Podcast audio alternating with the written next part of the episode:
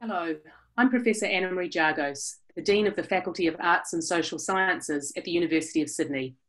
Welcome to this Sydney Ideas conversation. Welcome to those who are joining us live online and to those listening on the podcast later. COVID anxiety is the title of our panel today, and truly, who hasn't felt it? Even those of us who were quite relaxed several months ago perhaps are now more familiar with the notion of COVID anxiety. It's a weird and precarious time, a time of great uncertainty across the world. I've found myself using the word unprecedented more times in the last week than I've probably used it in my life. We're grappling with constant and sometimes confusing and contradictory messages and trying to work out what does this mean for our health, for the people we love, for our communities, our jobs, our futures. Today, in this conversation, we're going to do our best to make sense of the rapidly shifting COVID 19 events by bringing together academic experts from different disciplines to think beyond the physical health ramifications to issues of mental health, anxiety, communication, and general sense making aspects. Let me introduce our panelists today. Professor Nick Enfield is a professor of linguistics, looking at language, culture, cognition, and social life. Professor Ian Hickie is a leading expert in public health and co director of the Brain and Mind Centre. Claire Hooker has a number of research areas, but most pertinent to our conversation is her expertise in politics, ethics, and history of infection control. Professor Agnieszka Tymula's research combines methodologies from economics, psychology, and neurosciences for a better understanding of how people make decisions. And our fifth panelist, Professor Julie Leask, public health researcher focusing on vaccination and infectious disease risk communication with a background in public health, nursing, and midwifery. So, Nick, starting with you, why is how we talk about coronavirus so important? As a linguist, obviously, I'm crucially interested in uh, the role of language in all of this. And to my mind, um, what's important is that all of the information that we are trying to make sense of, that we're drawing on, is packaged uh, using language in one way or another. People around the world are reading about this uh, in different languages. Uh, in within a single language, we're getting our information from different sources. Some are experts, some are not. We might be looking at uh, information coming from within medicine, or we might be just hearing uh, the opinions of somebody we know on Facebook. So we have this flood of information, uh, and we need to make sense of it. So, from my point of view, thinking about the role that language plays is really crucial. Um, and, and, what I want to sort of emphasize here in relation to anxiety and so on is the need for mindfulness around the words that we see being used in uh, in all of this information. So to to give it a couple of examples, um, we've read about whether um, COVID nineteen cases, you know, who do they affect? How serious are they for any given individual? What's the likelihood of serious illness or death? Uh, and we've seen descriptions of the number of cases that are mild. So uh, we might be reassured by the use of the word mild, but uh, when we look a little bit more closely in certain contexts, this term has been used for cases which, in fact, for everyday people, we would consider to be extremely serious. They would include cases where people have been hospitalized, but perhaps um, you know, not using a ventilator or in ICU. So they would be very dreadful uh, physical experiences, but could be technically still classified as mild.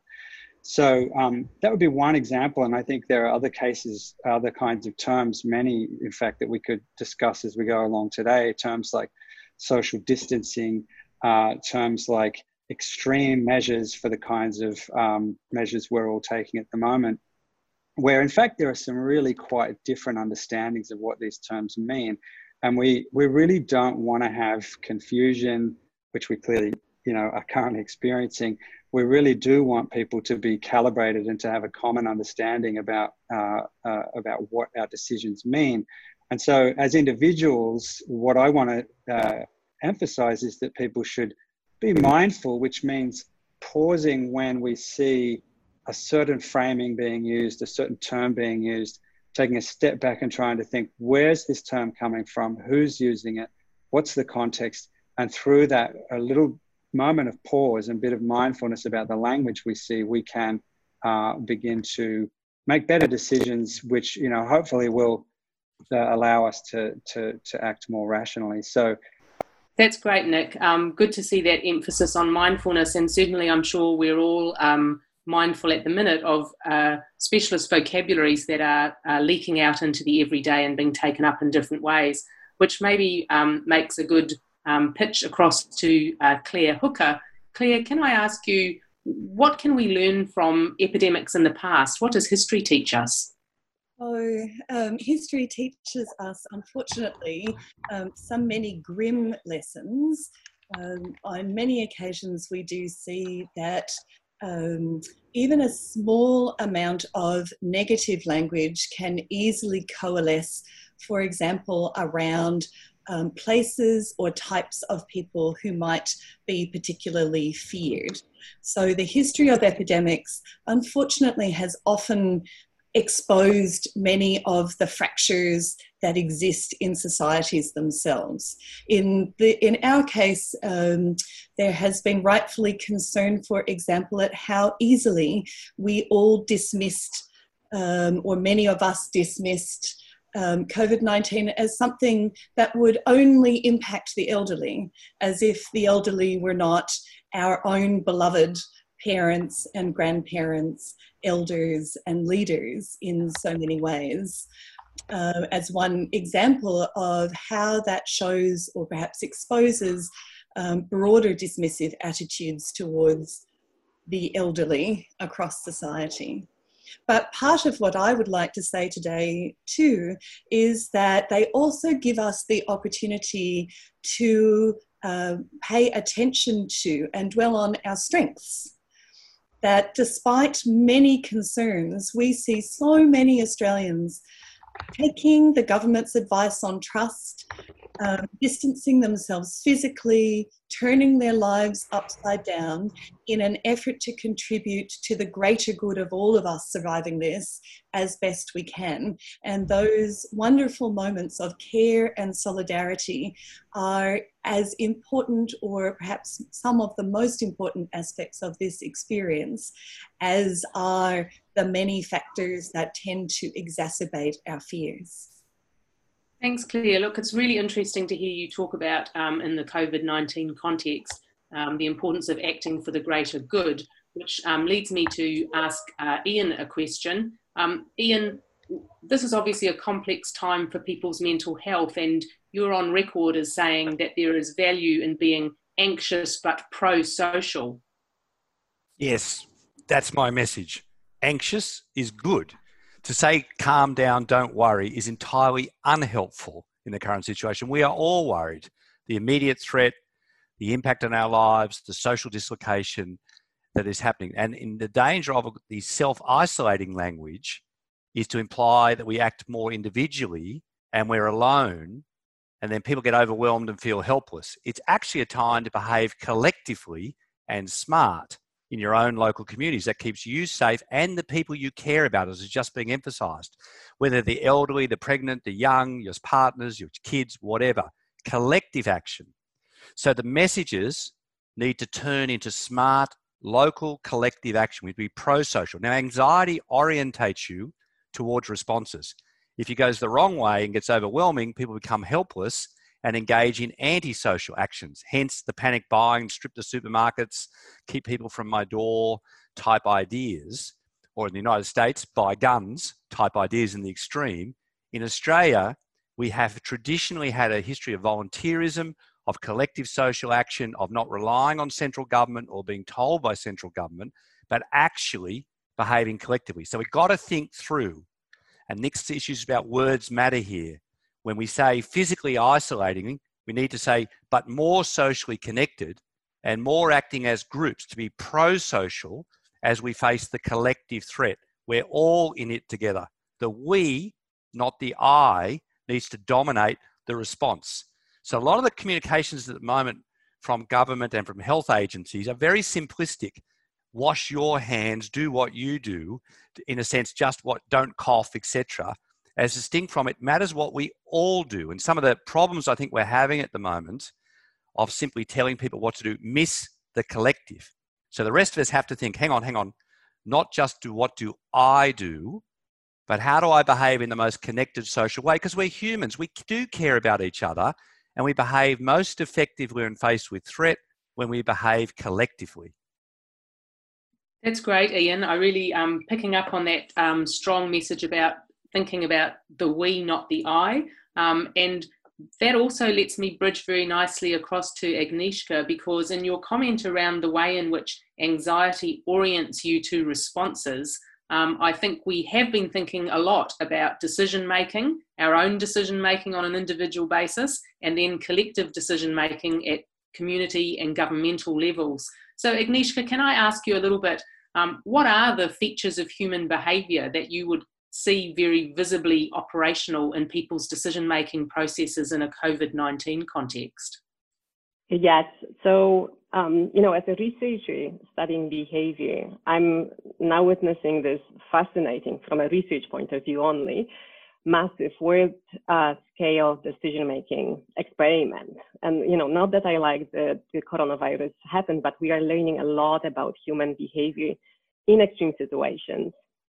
And I have to say that what we are seeing is not that people suddenly started behaving, making these decisions in different ways, um, but rather we see the same um, behavioral patterns like aversion to losses, aversion to uncertainty, following the crowd when we don't know what to do, but they are just magnified um, by the coronavirus.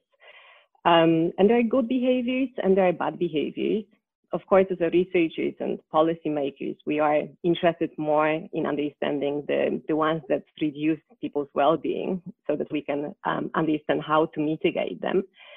Um, and I think they, they mostly relate to these ideas of loss aversion and aversion of uh, uncertainties. I think that what all of us could do is actually um, stop for a second and um, try to think what drives our decisions.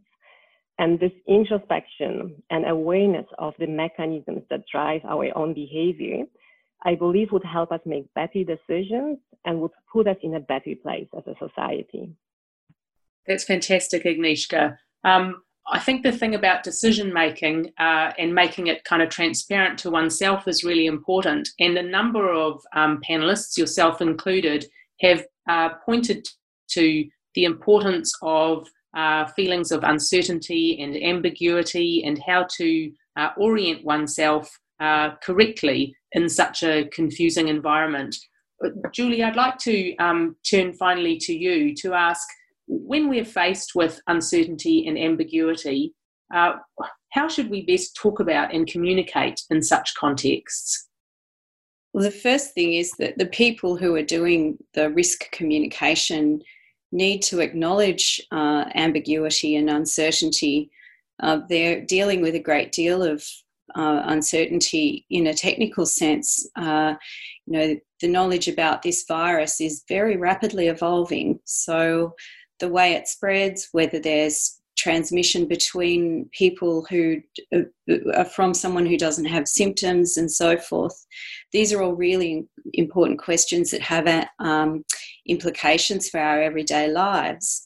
Uh, and yet, a lot's still not known, and that means that the messages, uh, the inconsistency in the messages has a temporal nature. So they change over time and they have a jurisdictional inconsistency because we're dealing with states and territories and a federal government. And they have an action word inconsistency when we see things that politicians say, for example, like don't panic or stay calm or there's nothing to worry about, all quotes from politicians in the last few weeks. And yet, what's actually happening is a major disruption to our daily lives. And even though it's uncomfortable, the best way to do that, we know from studying risk communication during health emergencies, is to acknowledge uncertainty. Um, tell people what you do know, what you don't know, um, tell them how much to worry, and give them some rationale behind the decisions you're making. Uh, all the way along, uh, acknowledging that those decisions may change because you're still coming to terms with what is known about this virus and the way it behaves in populations. That's great, Julie. So, so let's um, open up to the broad um, panel conversation now. I think uh, our audience hopefully gets a sense of the specific sort of disciplinary expertise that you're all bringing to the conversation. Um, there's been a number of comments made across those introductory statements uh, about the way that there is no one simple message. And yet, across the world, we see governments trying to uh, pass simple messages into populations, trying to control or um, encourage certain forms of behaviour and discourage others. And I think we see individuals um, struggling a lot to understand what might be the best situation or the best response from them. How can we think about this? Perhaps going back to you, Ian, and your notion of the, the collective um, over the individual. What, what are the ways that people can bridge the gap um, between their own imperfect knowledge and the knowledges that Julie points out are necessarily imperfect because we don't have a complete kind of knowledge understanding of the situation that is evolving temporally pretty quickly. This is such an interesting thing because we have, I think, sort of old century centralized one correct voice will tell you what to do. But actually, people learn what to do by sharing information and testing with each other. I heard this, you heard that. We talk about it. What does it mean? What should we do in relation to it? As people access different levels of information, those who are more savvy and, and more interested in where the raw data comes from, want to see more transparency. How they then explain that with the people they live with, the people they work with, they interact with becomes really important. So we normally resolve these things actually through conversations. Now we have lots of technologies, lots of ways of doing that. So I found it fascinating. Lots of politicians say, get off Twitter, get off Facebook, don't talk, don't share. I'd say the reverse. Get on there, say what you're misunderstanding. Somebody else can clarify you. No, no, no, no. It didn't mean that. It meant this. You know, in the certain situation you're in at the moment, like the completely confusing set of messages about going to school, going to childcare or not, what does it mean in your community? More information that's powerful and transparent and then transacted within the society. Julie's point about lack of certainty is really important. This is a dynamic, evolving situation. The situation in Australia is not the same as internationally. The situation in different parts of Australia is different. There are different clusters. There's those who've been exposed. What you need to do as a community is work through that and the people who know more share more, but we all talk about it. So, what is it we're worrying about in our head? What's my misunderstanding? What's my misinterpretation of what was just said? So we can work that through. And that requires the fabulous use of the interactive medias like we're doing now people got different perspectives that can share them that then result in the most useful action, but also promote that there are useful actions, not just panic. So I think what we're seeing is that a lot of public health messaging, as done by government, central, etc., hasn't moved into the 21st century, isn't interactive, doesn't allow people to ask questions and clarify what does that mean? What happens in public transport? You know, should we all get off or not? Or what happens? What happens with school? Should we all get off or not? Simple Ian, black and white absolute answers. Ian, I really don't fit. I really, uh, um, so we're all going to acknowledge at this moment that it's quite hard to um, um, interject in Zoom, in the Zoom environment. So, our collective apology for the in, apparent interruptions. But, Ian, I was enjoying what you were saying so much because um, it reminded me of the fine grained information that social media and um, uh, communal context provided in bushfires. And uh, many people similarly want something more. They want fires near me, but they want the fine grained local information that added context and detail beyond fires near me so that they could make the right sets of decisions that were pertinent and relevant and salient for their particular situations. And I think indeed we see exactly this really strong, um, reliable sense making process occurring um, through the channels that people can access. And I also um, add to that that I, I, I think it's there's a question about the populations within which information flows. And one of the kind of downsides of social media is that we're exposed to claims, we're exposed to views that come from um, people who we've never met, who we never will meet. And sometimes that's absolutely fine, but other times it's hard to get checks and balances uh, on the kind of information that we're getting. Whereas when you bring things down to the local level, you're dealing with people who you will deal with again in the future, who you've dealt with in the past. Um, people's reputation man- uh, matters more, and basically our levels of trust go up a lot more.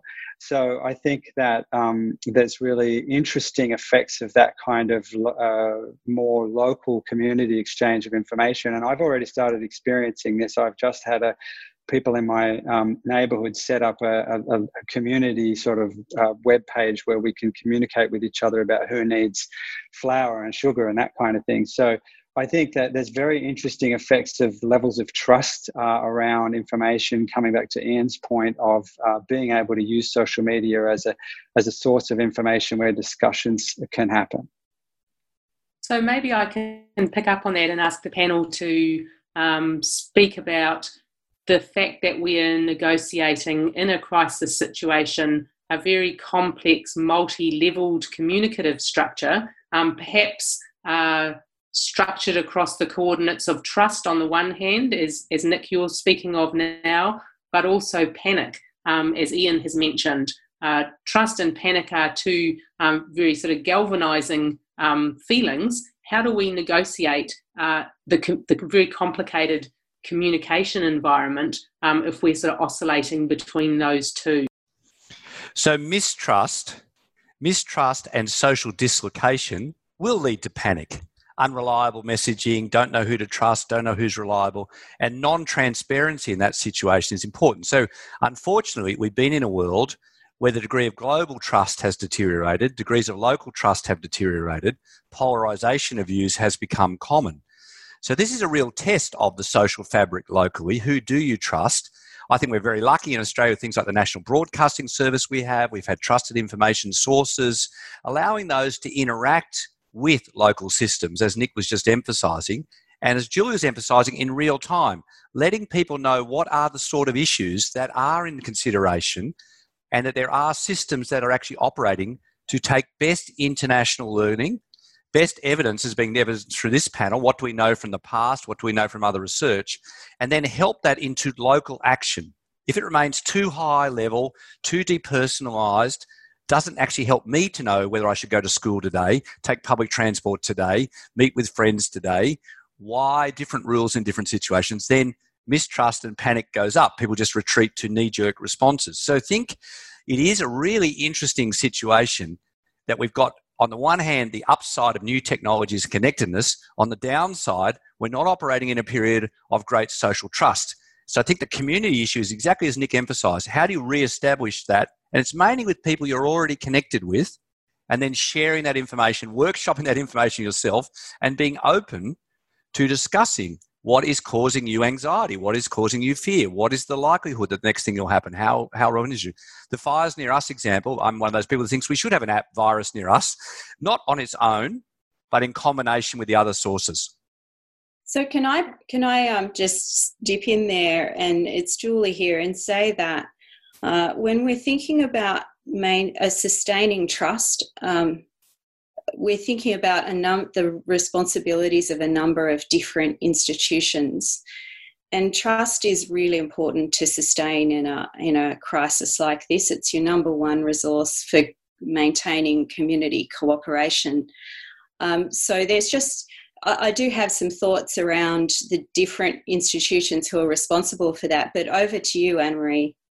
So I was just going to feed into the conversation a comment um, made from our live audience um, from Kate Beer, who introduces herself as a community-based uh, crisis counsellor uh, with a psychology background.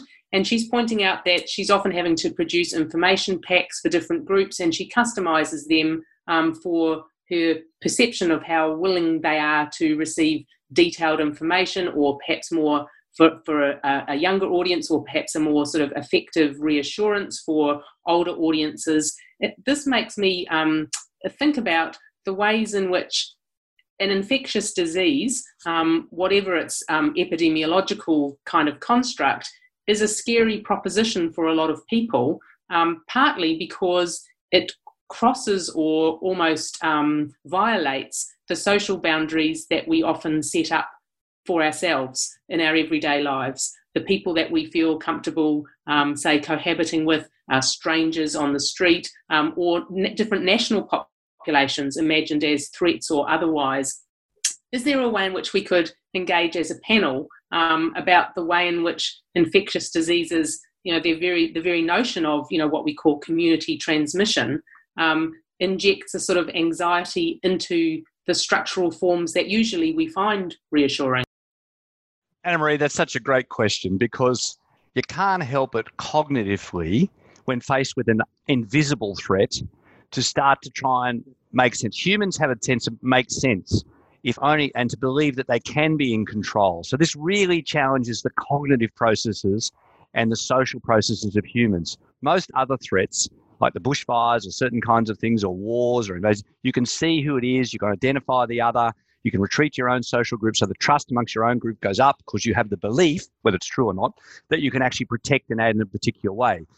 In this particular situation, you have to actually overcome that and see everybody as being affected, you know, rather than trying to say it's a Chinese virus or it's Asians or it's those who just got off the boat from the US or some other particular thing or the, you know, my friends don't have it, but the other random man in the street does, you know, so it's really challenges our cognitive and normal social responses. So it's actually the invisible nature of it, the unknowing nature of it is something that causes extreme anxiety because it's a directly contrary to our inbuilt instincts cognitively and socially, which is why it's so important to have this kind of rational discussion, if you like. Unless we take care of all of us, we are all at risk. I also just wanted to pick up a little bit on the question about um, cognition and the kinds of challenges there, uh, and turning it back to some of this, this, sort of questions of mindfulness that I started out with. I think one of the big challenges is for people to learn about their own kind of cognitive foibles, if you like, and the and the ways in which we tend to respond to things um, using, you know, sometimes flawed cognition or, or our limitations in some sense uh, there are. Nick's sound is breaking up a little bit there, I'm afraid.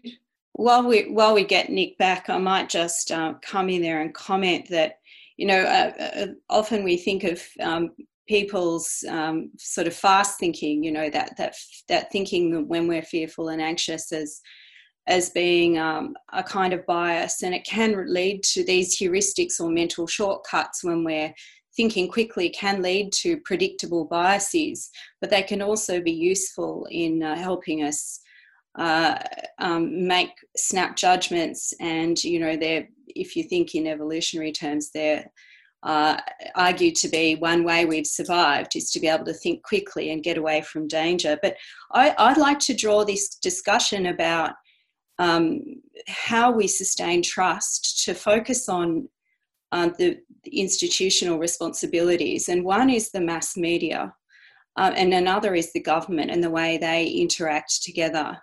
Because all the things that we've discussed so far, so you, the, the importance of language, for example, the, the way images are used can make very powerful um, messages for people. So if you know, as Ian said, if we if we you know, as Trump is calling this the, the China virus, which is a terribly toxic kind of language and will deeply stigmatize people um, for, for years to come, as we've learned from the SARS experience. Uh, it's very important that leaders pay careful attention to their language, that we do frame things as having community benefit, that we um, make sure that when we're putting an image alongside words, that we don't co-locate um, particular population groups and contribute to further stigmatization because as editors we've got our own fast subconscious biases. And and also the responsibility of government to work well with the mass media and meet the needs of the media. And that relates to that issue of transparency giving good rationale and and um, maybe taking a little bit more time between decisions and communication of those for a little bit more engagement so that the decision making doesn't become overwhelmed with politics which will lead to more mistrust so um, maybe let me jump in here um, after Julie from behavioral economics perspective. I have to say I totally agree that um, media played a really big role in um, things that um, actually touched uh, on all of us, like panic buying, because it um, kind of helped um, fuel um, the fear in people that they will be actually losing um, access to uh, things that they've been taking grant for granted for forever, like you know basic necess- necessities like pasta and food and and other things. Um, and, and when that happens is um, people actually, due to loss aversion, start um, demanding and, and wanting to buy more of the products that they fear that they might lose access to. And they're willing to pay more for them. Um, you must have noticed in your local stores that um, now pasta can sell for five times as much as it used to, and people are still buying this. And that's because this messaging in the media has been very much around people losing access to um, the basic um, goods that they use uh, every day. And I just want to say one more thing that I don't think that it's um, our brains turning to mashed potato because of the coronavirus and us suddenly becoming completely irrational when we're making our decisions. I think we're actually responding rationally to our beliefs about what will be available. And if these beliefs are that, uh, you know, certain goods will not be available in the future, then we want to purchase them to make sure we have them. That's great. And I think Agnieszka and Julie, your two comments around um, behaviors, but also behaviors that are driven by um, communication hierarchies, I guess, whether mass media or governmental or the kind of um, synergistic sort of connection between those two, um, connects nicely to another comment uh, question actually that a, a, audience member, Julianne, is asking. Um, here she's imagining herself as a, as a communicator, in this case, a communicator inside a family structure to her own kids. So, again, in a swirl of adult communication, a lot of us are also in positions, role holders, or perhaps familial roles where we find that we have to communicate um, in uncertainty and ambiguity. And Julianne's particular question is you know, she's got kids at home and she's saying they're asking her, how long will we be at home from school and away from our friends? And she's finding it hard to know how to answer in an honest way, perhaps in the way, Julie, that you emphasized at the start, where transparency was an important goal. Yeah, it's funny actually. Claire and I were talking with each other yesterday about this. Claire, you might want to elaborate, but that idea of uh, of government giving the public a sense of what will trigger the reopening of schools, the opening of borders again. It's not going to happen for a long time now. Uh, we don't know how long, but at least knowing what will trigger those decisions and what factors will be made and weighed up, because there is a lot of weighing of risk and benefit, um, will help people have some sense of uh, predictability and will reduce the risk that decisions are confounded by politics. Claire? Yes, I'd like to say a couple of things on that. Um, my first comment is um, uh, speaking as a mother worried that at any moment her children will come bursting into this webinar through the door behind me. I've had that conversation this very morning. How long will this last? And um, my um, best response to that is to use a picture because a picture lets us at least lay out on a number line where the dimensions of uncertainty might lie. If the peak might be somewhere between May and July, then we we can start to set our expectations in a range of dates a little bit further along. So, I uh, one of the things that I've noticed is that many people are sharing on social media simple and effective visual graphics that let us get some sense of tangibility around the abstract notions, such as what an exponential curve looks like, that everybody needs to access. And somebody said to me yesterday, why isn't the government providing us with these simple graphics to explain some aspects of their planning? And I think that's a really good question because it could help us put some parameters around uncertainty, as Julie was just suggesting. Annamarie, you had a comment on that. So I think um, really good connections that uh, Julie and Claire are making there around, um, as you just said, Claire, putting parameters around uncertainty. Um, Julie's suggestion, which I think um, has a, a, weight of uh, risk communication expertise behind it, is to point out that when you don't have an answer because it's not knowable, i.e., a child's question of how long before we can go back to school and see our friends, you might nevertheless, in a transparent and useful way, be able to point to some indicators that will arise in order for that thing to become possible.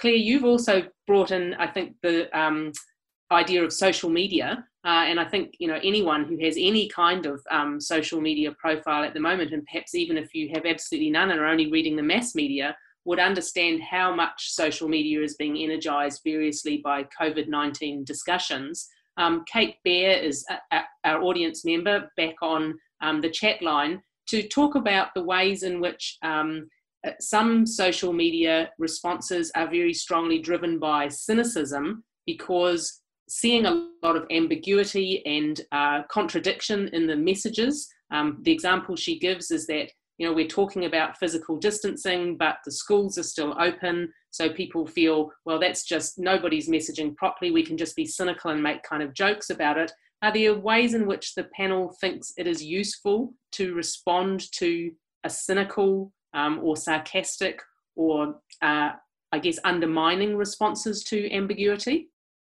I think we need to, I, th- I, actually think the role is for the communicators here. We've got um, different leaders who are doing variable jobs with their um, communication. Uh, and in any, in a, in a sense, I'd love to see a communicator in chief. You know, someone who's very knowledgeable, um, has uh, um, very good communication skills, like some of the examples we've seen from so the Victorian Chief Health Officer, the um, Singapore PM, uh, Jacinda Ardern, New Zealand PM, uh, and and each of you know it, everybody uh, it, the the communicators are human beings, so it's not as if bad communication is a reflection of somebody who just doesn't care. Sometimes people do actually care, but they lack the communication skills to show that they care. And so the task of government right now is to um, sustain and perhaps regain a little bit of trust. And for that to happen, I think would require a bit of a revolution in the way things are going right now. And for, um, to be honest, for the Prime Minister to take advice on good risk communication and listen to it and do work inwardly to um, address his own frust- clear frustration about the behaviours that he's seeing and not liking and get a bit of understanding of behavioural science and how to communicate with people in a way that's compelling and draws cooperation rather than division. Um, Julie and I have worked together on um, risk communication, and we know that for more than 20 years, any uh, risk communication manuals, such as those that have been published by the WHO or the CDC since the early 1990s, emphasize that risk communication is a two way process. It's about actively listening to your impacted constituents and key stakeholders and addressing their concerns on their terms rather than telling them what to do or what to think. If you don't do that, what tends to happen is that people move into distrust and then outraged. And when they become outraged, all the research shows very clearly they stop being able to listen to you. They don't process information well and they respond from the perspective of their outrage. That's what we've seen happen in a by the book way with respect to the school closures. Nobody talked to key stakeholders who were teachers and parents, teachers particularly. No one asked what they needed or to feel safe or how to manage their environments and their work tasks effectively. Instead, the message was sent to them that they could just be pushed out into a situation outside of their control in order to allow healthcare workers to go to, to work. And that devaluing of a teacher's role was an absolutely strong driver for outrage, which led people to focus on apparent inconsistencies in the messages, such as why can't we gather, why are we not allowing people to gather in crowds unless they are so called children? And is someone 16 a child, or do they magically have a higher viral road, load on their 18th birthday? Those sorts of inconsistencies. In fact, all of those um, decisions and policies had rationales behind them that were well worth listening to, but we have pushed ourselves into a position where our mistrust and outrage makes it almost impossible to hear the complexity in the rationale, which is what we actually need to be able to cohere around. And Ian has something to say on that point, I think. Well, just to pick up, I think the key thing here is for all the people in the public arena don't do what I say, do what I do. Pick up point Agnieszka is saying, if you see there's panic in the supermarkets and the worry is about food supply, then you need to see the political leaders surrounded by the supermarkets and all those people in food say there is no food shortage in Australia. We can manage that. Okay, through partnerships. If you want to see collective social action, you need to see all of our political leaders and social leaders engaging together to solve the immediate problems that we are worried about in particular ways. What we tend to see is every single person on their own in a you know press conference or a media conference giving their particular view about what you should do and probably waving their finger at you at the same time even though the messages themselves may be inconsistent if you want to show what to do if you want people to do what you do show what to do so in the political situation through the parliament through other areas and you're seeing examples of this overseas people actually physically isolating but socially connecting people proving collective social responses on the key issues that Agnieszka was highlighting, the things that people's behaviour tells you they're worrying about. If it's food supply, if it's certain other sets of issues, show how to do it and model the behaviour. We've had the ridiculous situation of keeping four metres apart, but saying it's fine this week for the AFL and the NRL to carry on having players crawl over each other, as if that's somehow exempt in a particular way. You know, you've got to show what it is collectively that you want people to do and model that and not waste a lot of time on the words. And, and the behavior that's evident in the community will tell you. You know, the Bondi Beach example over the weekend, people are clearly ignoring it, show what to do. It's been a fantastic discussion across our panelists. I'm going to just give you all one last opportunity here um, to dig deep and think about what might be your best tip or your most succinct advice for listeners wanting to make informed decisions about how best to manage in the coming days, weeks, and very likely months? So um, I think, you know, we can't control what the politicians will be telling us and what messages we will be getting through the social media. So it's important that we are aware how we make decisions. Um, so we've been talking about, a lot today about minimizing uncertainty. A small chance of something bad happening is terrifying, but if we manage to narrow down the odds to some range, uh, we will it will be less terrifying and we will make better decisions, more informed decisions based on uh, a number that we some, somehow uh, constrained. Um, second thing that I wanted to say is that very often the same problem can be framed in two different ways in loss game, uh, loss frame, or in gain frame. We can be talking about losing lives and about saving lives. Um, these frames make a big difference. Uh, so be aware that um, you have tendency to overweigh losses relative to gains and sometimes try to reframe scenarios and see what you would do um, if you framed it another way. And last thing that I wanted to say is um, as I was watching um, panic buying um, in Australia, I think many people did not think about the opportunity cost of their time, the time that they spent um, buying pasta and um, you know trivial cheap goods, while at the same time they did not think about their retirement savings um, because that was not um, you know that was not on the media. So they were not reacting this other and they were instead following the crowd and you know uh, buying too much uh, of the pasta so always try to stop and think what's the opportunity cost of the action that i'm taking now i'd like to pick up on agnieszka's um, points there in terms of the gain frame. I actually find this really helpful. If you if you look at the data from Wuhan, over 44,000 people with diagnosed with um, COVID 19. 81% of them had mild disease. Now, what that actually meant um, was that they had uh, a fever, a cough, um, respiratory symptoms, but they didn't have to go to hospital. They might have had a bit of breathlessness, but that was as bad as it got. Um, of course, uh, then 19% did have more severe disease. So we could think, gosh, you know, this is really scary. 19% had more severe disease, and that is scary. There's no doubt about that. But the fact that 81% had mild disease um, is, is, I think, an example of how you can use gain frame to think differently about risk, what, whatever that is. So I, I think also in terms of going into the next months and managing this and the enormous disruption that people are encountering in their daily lives, some losing jobs under um, 21% are saying they'll have severe financial stress from this. Uh, some of the just the very simple individual things we can do, um, I sort of summarized as a, an A, B, C, D, E, F, which I can um, briefly go through. So, A is for being aware of how you're feeling and, and um, how you're responding, and knowing that it's normal to be sad, stressed, confused. And B is for being healthy and all the things that come with that.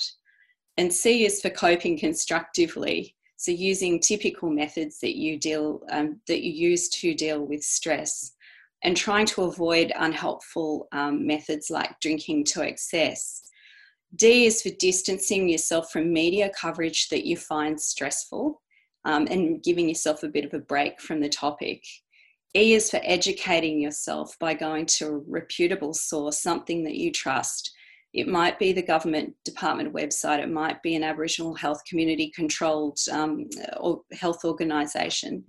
And F is for family and community, and that's the looking after each other element and the looking out for each other element. So, social distancing doesn't have to be social, it can just be physical, and we can still connect on the phone. Um, more last night, my mum and my my husband and I started singing from the score of the Messiah, and and it felt like the seventies growing up as a kid, where we used to gather around the piano, except we were using YouTube for our accompaniment. So, you know, back to some old ways for us that um, maybe we'll discover some different and fun things that we, we haven't done for a while because we've been so absorbed in our screens. So, they're just some thoughts that I had. I think the key thing at the moment is we. If we behave collectively, we'll save lives now and we'll save the economy in the future. The more the I bit, just save myself, becomes dominant, then the social fabric will be further tested and deteriorate. More lives will be lost, and the economic future will be worse. So, that kind of issue, trying to weigh up, as Agnieszka said, what is really at stake and focusing on it, and how does that influence our collective behaviour? Because this is a collection thing. You know, we need a large number of Australians to behave as a community, nationally, and then locally, because what's at stake is lives in the short term and our economic, social, and emotional well-being in the long term. I think I want to say to Australians that yes, we've got this. We can do this. I see so much creativity and innovation um, in people as they find ways to support themselves and each other and invent new ways of being connected and of communicating. And um, what I really hope that we do is instead of focusing in a loss frame way on the things that have gone wrong and on who to blame, that we give ourselves a lot of opportunity to use this as a chance to invest in culture, to make the arts more central in our lives, to remain connected to our families, singing around, singing the Messiah with the YouTube in the background, um, talking to our colleagues more often overseas, being able to use the skills we gain in this time um, to bring us through a healthy recovery in the months to come. That's great. Look, it's really nice to um, finish by touching down on some practically oriented, sort of human sized um, suggestions for how we can uh, reorient in these unprecedented times. Um, a comment has come through from a listener who's who loved Julie's suggestion of a communicator in chief. Thought that was a very um, fantastic idea. Um, we've also been in a very, very small way uh, demonstrating, I think, some adaptability and resilience in the face of difficulties. Uh, Nick Enfield had lost, crashed his Zoom um, and had to exit unexpectedly uh, in the middle of our, our panel discussion. Um, but can I thank uh, Nick Enfield, Claire Hooker, Agnieszka Tymula, uh, Julie Leask, and Ian Hickie um, for being a great panel here uh, today. Um, thanks for the audience comments um, and good luck with the future.